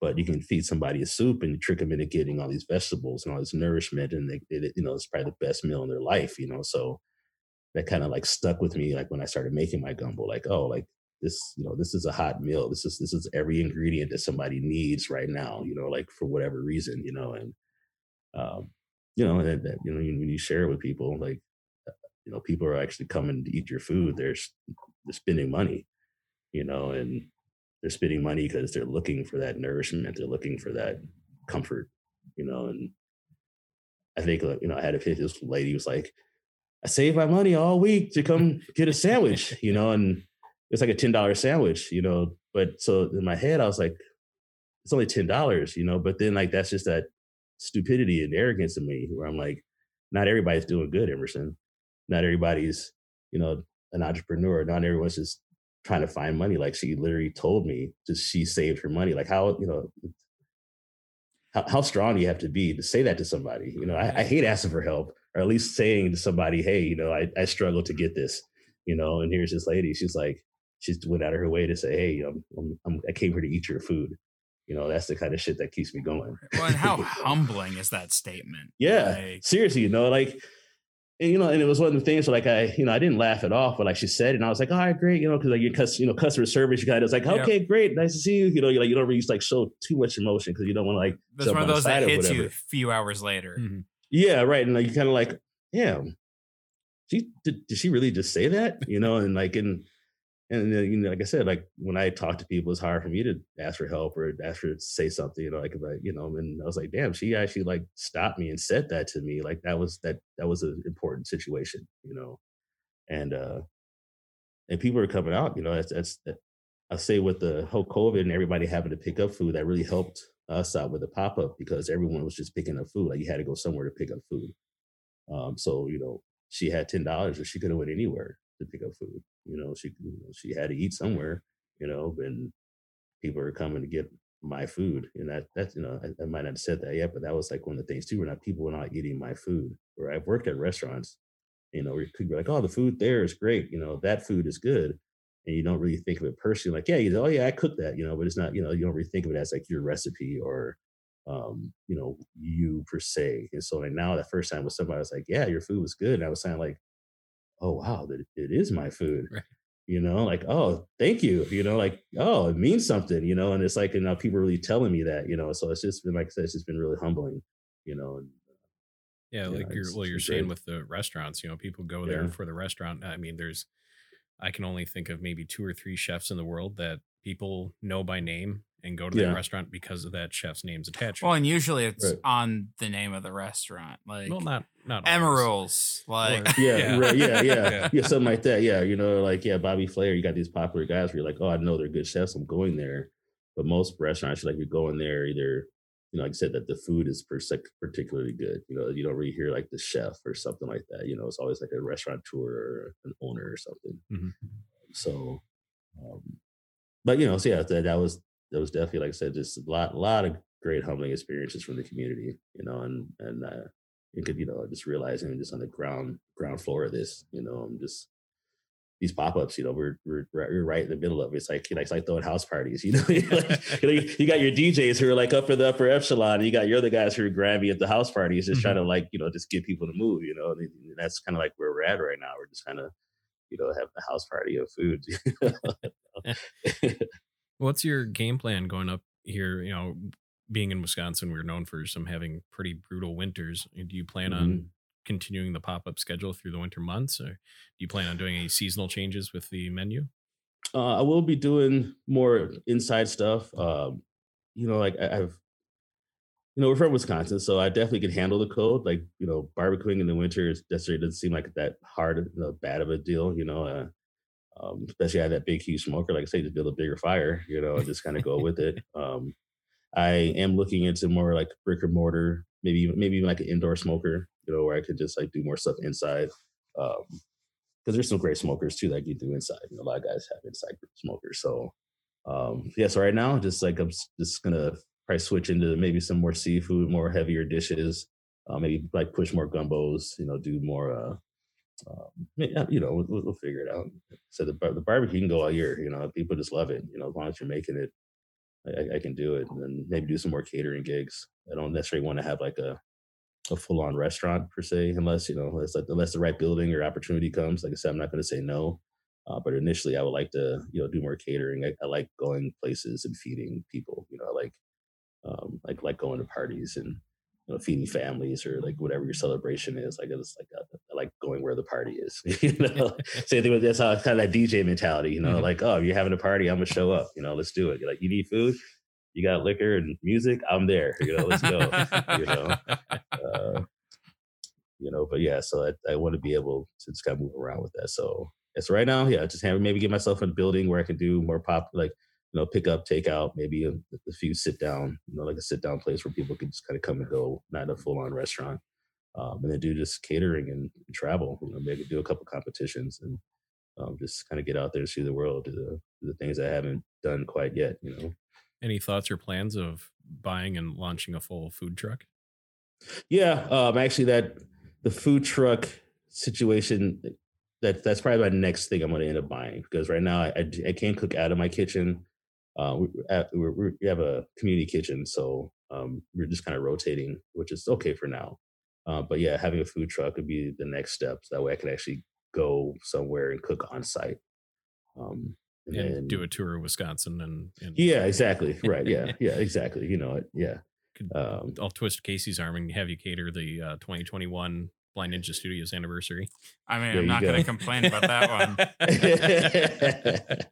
hey, yeah, I got, I got, some, I got some friends up that way. I got, yeah, people up there, you know. So, um, yeah, that's the thing too. Just realizing where you know the, the little article that's spread out. There's there's people everywhere that are like really reaching out to me. I don't really know. You, you never know if who's really looking. You know, you know, you talk about the whole social aspect of it, the social media aspect is, um, you know, if you uh, uh, you just you don't know who's looking. You know, there's people everywhere listening. Um, like I said, people from Texas who were like, "Oh, we had you know we saw your we saw your article in there. We wanted to say thank you. You know, I had an, an anonymous guy to send you know send me some money. He was like, I just want to support and do your thing. And I'm like, you know, this Texas, they have tons of barbecue places down there. You know, but like whatever whatever this story is that I'm in is t- touching people, you know, and I want to recognize that and I want to be able to share that love. Like I don't want to like just end it, you know, and um, you know, because I think we all need a little more inspiration, you know, mm-hmm. especially with the 2020 has just been a pain. you know, that's it's a word. hard. It's just been hard. Yeah, it's just been a pain. It's been a, it's been well, it feels like just man. yesterday that it was you know that that fucking bitch Carole Baskins, and here we are. yeah, seven right, months yeah, later. Yeah, yeah, no, yeah, yeah, yeah. Tide Pod Challenge was what was that last year? was that this year? That was last year. God. Mm. It, it's yeah. Gordon, you're just getting old. I know. It ha- yeah, it's going so fast, right? You know, it's just. But yeah, I mean, I think, it, uh, but 2020 did make a lot of people stop, uh, you know, and kind of just look at the world and look at where you are, look at situations. Uh, like I said, I, did, I, had some time to do a lot of self reflecting. I think a lot of people did. You know, I think a lot of people do a lot of soul searching. Um, I think that's why we had, you know, if anybody it's not Facebook. There's a lot of Facebook wars because everybody's just passionate right now about everything. You know, right. they're like everyone's just having all these emotions they never felt before. Like, what is this pain? What is this? What is this longing for? Like acceptance or like I can't. What do you mean I can't do? I anything? can't leave you know, my like, house. Yeah, you know, like, yeah. You know, people have never like been in a situation where they couldn't have something. You know, like yeah. that's our society where every everything you want you can have, or you know. So like 2020 was like, no, Nobody's having shit. you can't tell me no. yeah, right. Yeah. You know, and, and the people who you know, if you you know, like I said, I'm, I'm pretty free flowing. I, I adapt to. I mean, I, I usually adapt to a lot of weird things. So you know, if you're if you're not that person, you know, it's definitely harder for you. Yeah. You know, this, you know, if you're a person who needs everything to be by the book, you know, you're constantly writing lists and you're on an agenda for everything. This is Not a good view year for for you. Tough year for you. I mean, I'm I'm I'm, I'm trying to write lists for myself because I'm such a scatter, you know, such a scatter brain. Uh, but I, I need I need. Yeah, but they're more like guidelines than actual lists. Right, yeah, yeah, yeah, but definitely- I'm not gonna hold myself back. Yeah, the bosses are gonna yell at me if I don't finish it. But uh, Seems but, like the you know, boss's there. problem. yeah, right. It's, it's there for instruction. Uh, if uh, folks like ourselves aren't lucky enough to be down in the Racine area, do are you still selling any of your spices or rubs online? Yeah, you go to dragonpitbarbecue.com. Um, I have my my Big M's Paradise Powder, um, named after my pops, and uh, it's that's like a uh, it's it's a lot of ancho peppers. It's smoky. It's not salty or sweet. Um, it's perfect balance right in between. You know, um, uh, my mom had like high, you know, high blood pressure, and my dad had diabetes. So I was always want to make. And I working at the country club. I was working with a lot of people who had dietary issues. So as far as my rubs go, I wanted to make sure they're flavorful, they're balanced. You know, I don't, I don't want to just be like salt heavy or sugar heavy. So that's what a lot of people they notice with the rub. They're like, it's really good, but it's not salty, you know, or it's not sweet. You know, like, well, that's where your interpretation comes into play. Add a little salt to it if you want to. Add a little bit of this, but for the most part, it's just going to be a well balanced flavor. Um, my other one is a lemon dita. It's uh, um, uh, I'd say it's a fancy like lemon pepper. Um, because I don't I just love lemon pepper, you know, chicken, lemon pepper wings. Uh, uh, and I felt like it was just too simple just having lemon and pepper, you know. So it's more of a poultry seasoning and has like 12 different herbs in it now, a bunch of garlic, a little lemongrass and some pepper. Um, really, really good. If it's really good on if you think like a like a shrimp scampi, like a like garlic and herb kind of flavor, um, that's where you're gonna get with that. Those are my two primary flavors that you can use with anything. Um, uh, then I have t-shirts, you know, a bunch of swag, you know, face masks and stuff like that. You, the logo's pretty cool. Um, my friend Chris, great graphic designer, he's been a friend, you know, has been helping me out a long time, you know, and uh, did a great logo for me, you know, for the the dragon, you know, so definitely go pick up some shirts. You know, they look cool. You know, and they come on down to Racine and get some barbecue. You know, actually, he did he did this Wisconsin trip shirt. You know, oh, that's cool, super kinda- cool. Yeah, it's, it's just different, right? It's cool. He, he does Yeah. a bunch of just different stuff. You know, Does it Big come in of Shrek 20 size though? huh? Gordon, Does it come- nothing comes in Shrek. I know that's the issue. yeah, he, he- he'll he'll help you out. He'll get you. He'll, he'll get you. You, you need it. He'll get you one. He'll get you one. Um, but yeah, uh, so like, like I said, that's just that thing, like just trying to utilize the people around you. You know, like I said, he's he's been doing stuff for a long time, and I was like, hey, just do my logo for me. You know, I could have went somewhere else, but you know, just trying to support local. You know, just look around, look around your area, look within your community, because there's always somebody around doing something that you that you need. You know, you just gotta just ask for it. You know? And if if folks want to look you up on social media, where can they find you, and when can they, or where can they find your your pop up schedule? Um, they can find my pop up schedule on Facebook under Dragon Pit Barbecue. Uh, you can find my Instagram. Uh, it's Dragon Pit with two T's. Uh, Dragon Pit Barbecue on Instagram. Uh, you can find me under Chef E Holla under Instagram. Uh, e Holla is my DJ name. You know, last name's Holiday, so it's gonna be E, e, Holla. so, uh, but I think I might have changed it. Actually, I think I might have changed it to Chef E Holla. Uh, So, uh, but yeah, but on my Instagram, just look at Emerson Holiday. I'm sure you'll find it there. Like I said, I'm on.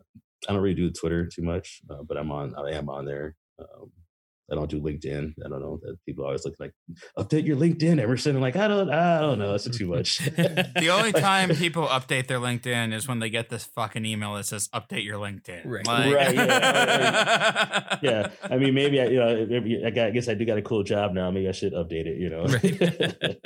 you know, but uh, you know, yeah. So uh, yeah, I'm- I'm, I'm always on on the Facebook and the Instagram. But Facebook's probably my main one because I'm just on there a lot. For the listeners out there that are looking to go into the service industry as a chef, you know, what kind of advice would you offer up to them? Um, I would say like anything, just make sure you love it. You know, if uh if you don't like cooking, if you're afraid to get cut, if you're afraid of the heat, you're not gonna like it. You know, you're, you're gonna you're gonna have to do it your whole life. You know, you got to do it, you know, eight to twelve hours hours along. You know, I mean, unless you're like at a corporate place where you you know you have to be in and out, you know, four to eight hours, something like that, you're going to work eight to twelve hours. You know, uh, you're putting in you're you're gonna be on your feet all day. Um, a, a, a wise uh, thing a friend chef told me he's like you have to realize too that they don't do drug tests a lot of places, so you're going to be dealing with a lot of either addicts, recovering addicts, alcoholics, um, some of the people who are just you know misfits who just don't get along anywhere else. You know, it's not like you see on TV where everyone's just happy go lucky, you know, just throwing food around. You know, there's a lot of a lot of edgy people. You know, it's just kind of the industry. I'm sure like if you're going to be a mechanic, they're probably the same way. Or you know, just I don't know, like you know, some some jobs just have an edge to them. You know. Uh, so you're saying Bourdain did not steer us wrong in that one? yes, yes. Anything, yeah, yeah. There you go. Read, read Kitchen Confidential. yeah. Read Anthony, read Anthony Bourdain's book. He'll, he'll definitely that's a great book to read. You know, um, that's the, yeah. Honestly, that that's a great book to read. Um, uh, Daniel Boulud also has a book called Letter to a Chef, and it just kind of talks about these things that um, you know you might encounter, you know, just different things. But you know, like I said, do what you love. You know, if you can't handle it, just don't do it. You know, because if you come into my kitchen and I could tell right away, I'm just going to run you right out. You know, I'm just gonna. Just, I, I don't have time to. You know, just we don't have time to do it, especially on a busy day. Um, because you really have you have to have a lot of dexterity. And once that once those tickets start rolling in, if you're at a busy restaurant, if you're at a little small pop shop, you're at a little bar somewhere, you know, you're just doing like 10 or 10 people, you know, go for it. It's cool. But if you're going to, you know, actually make a career out of it, get into some restaurants where you're actually serving people, it's a high paced place. You know, you got to have, you got to keep your cool, you know, and like I said, a lot of people are just, you know, they're, they're in it because they like it or they're, they're, they're just in it because they have to be, you know, and so you got to have tough skin, a lot of dirty jokes, you know, uh, uh, you know, a lot of, lot of, lot of, a lot of vulgarity. You know, just you know, shit, fuck, shit is my quote. that is a shirt shit. idea. shit, fuck, shit. That's that's my thing, and, and, it's one of the things you don't realize you say it until people start mocking you. You know, like, ah, shit, shit. and I'm like. Oh. I'm definitely, you know, and I'm different, you know, I'm a different person on the line, you know, when you're on the line, like I'm, I'm, you know, I'm just as mean as I am nice. I always tell people, you know, but, uh, you know, but as long as you're doing your job and I don't have to yell at you, you're fine. You know, I, you know people say if Emerson yells at you, you, probably did something wrong, you know, because I really, I really hate conflict. You know what I mean? So I'm like I said, I'm kind of passive aggressive. I'm kind of like, okay, you know, maybe next time do a little better. Okay, I need a little faster this time. You know, after like fourth or fifth time telling you that, I'm like, hey, the fuck are you doing? You know, you know I, you, you just get frustrated. You know, I mean, when, when you work with people, and I've said this everything. You know, if you work when you work with people who don't want to do the job, it's just frustrating. You know. Um, I, I attribute my mom with having that great work ethic. Like I said, she would, she, I was she was working two jobs, supported me, my brother. I, I, had a job when I was 15 and a half.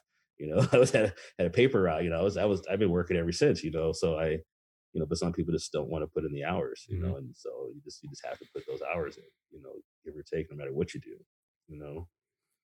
But yeah, if you go for it, you know, just if you want to do it, do it. You know, just find a place. Um, I say right now, you know, COVID, yeah, it's gonna be hard to do it, but you like just start at home. You know, just make let's see see if you can handle making 10 dinners for somebody, you know, um, just taking orders, you know, that's, it's a bigger deal when you're cooking and serving, you know, to random people versus just, you know, just cooking for your family. You know, I think a lot of people are like, oh, I cook for my family. I'm, I can, I can do it, you know, and a lot of places they'll open a restaurant, you know, and I think that's, you know, I, I work for people who just had no idea that what about the restaurant industry at all, but they're opening restaurants, you know, and that's just kind of one of the things that kind of leads you to want to do your own thing. You know, I one one great quote I always say to people too is um, there's always somebody with less doing more.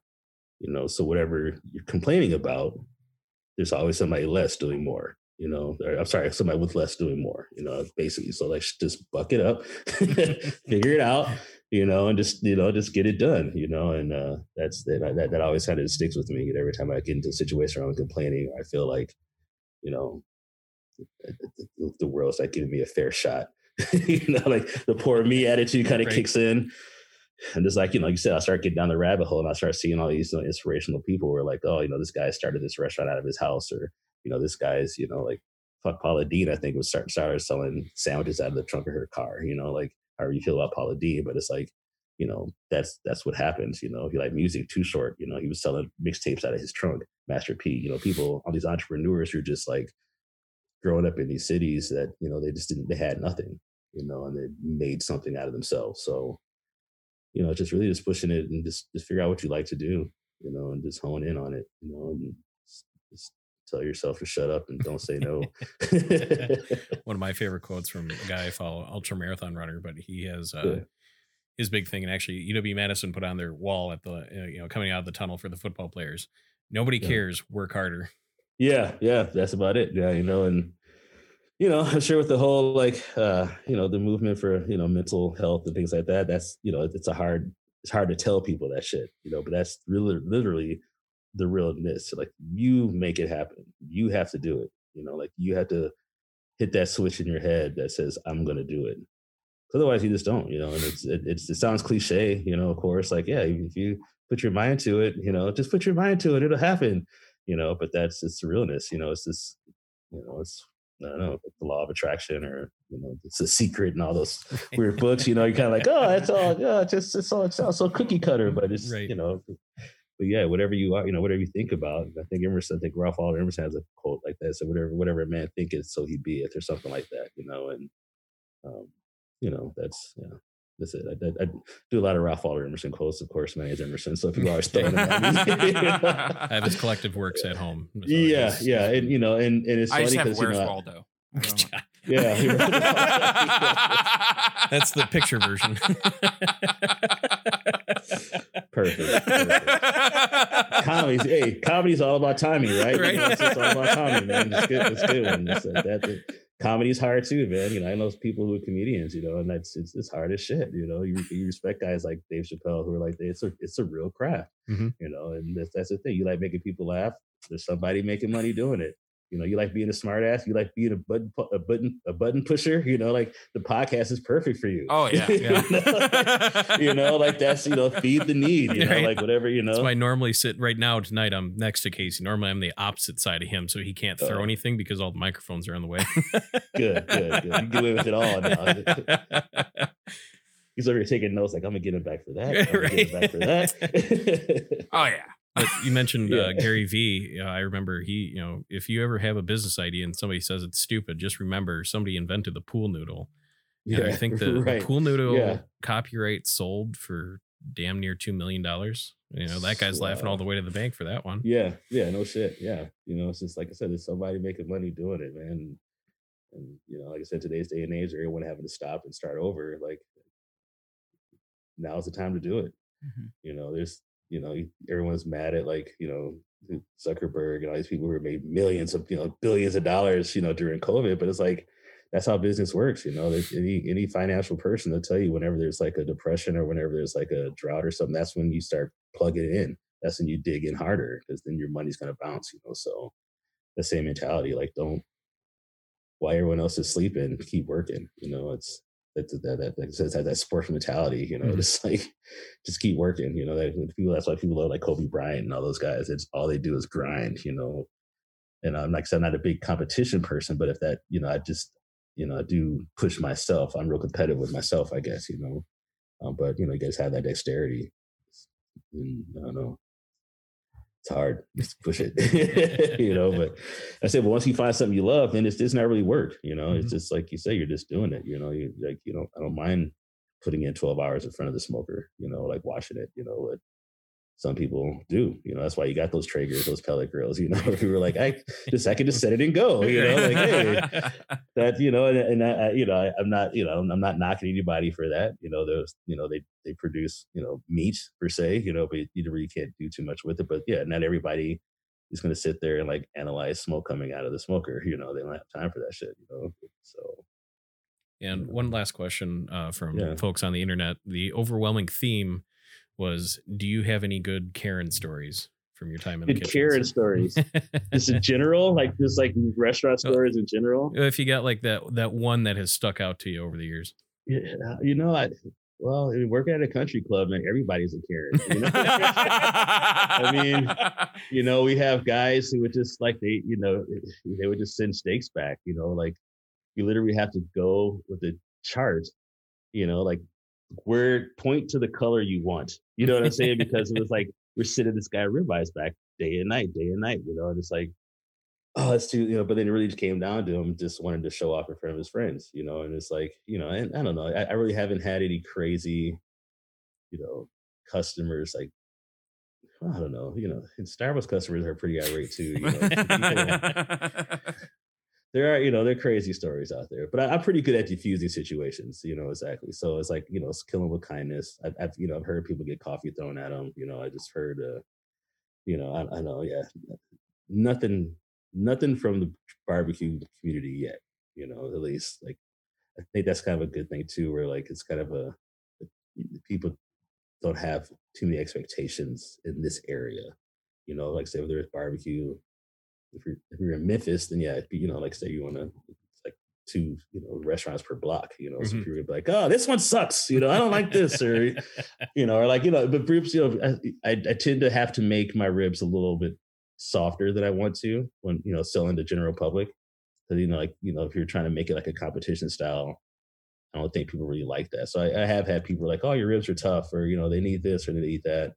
Um, it's just learning experience. You know, I, I, yeah, luckily I haven't had anybody flip out or like you know throw a bone at me yet. You know, but you know, yeah, you know, yeah, it's yeah, it's it's it's always different. You know, it's it's the restaurant industry is crazy. Customers are crazy. I'll say that. Casey, any final thoughts? Uh no, no. I think we kind of hit everything. Alrighty. Yeah. Well, it was a lot of fun. Thank you. yeah. Thank did, you. Did I make an hour? Did I, did I small talk? For uh, an hour? hour 40. Yes. yes. Well, thank you again, yeah, Chef, yeah, for yeah, appreciate it. taking the time to come down on the show tonight. Appreciate you carving out. I know you have a busy schedule. And thank you to everyone that's listening to the show. Without you, the show would not be possible. And many of you have asked, how can you help out? A couple things you can do. First off, head over to Apple Podcasts or wherever you can leave a review and drop me five stars. Hopefully, you think it's worth it. And drop a comment on there. Secondly, tell your friends, families, coworkers about the show and convince them to check it out. Lastly, if you'd like to help me out, bring new episodes to you, head over to patreon.com slash rules the arena podcast and I have a little tip jar set up there. It's just a buck a month. That's all I ask. If you'd like to keep in touch with the show for new episodes and guests, follow the show on Facebook and Instagram, both at Rules of the Arena Podcast. And keep an eye out. I have merch coming down, uh, doing collaborations with J.E. Collins for photography. Hopefully, releasing soon. We're just trying to hammer out a few things there. And all links are available in the Facebook and Instagram bio. Don't forget to follow the show on Twitch, where you can tune into the show and join the conversations live. Just head over to twitch.tv slash rules of the arena. And don't worry if you missed out on the live stream, but you still want to check out the video broadcast, head over to the YouTube and just for search for Rules of the Arena podcast. If you want to get a hold of me for, directly for any comments, concerns, or would like to be a guest on the show, please shoot me an email to gordon at blindninjastudios.com. And last note of business, don't forget to go check out my other show called No Story Left Behind. You can find it on its own feed wherever you listen to your favorite podcast, and you can also follow that show on Facebook and Instagram at No Story Left Behind podcast. Thanks again, everyone. We'll catch you next time.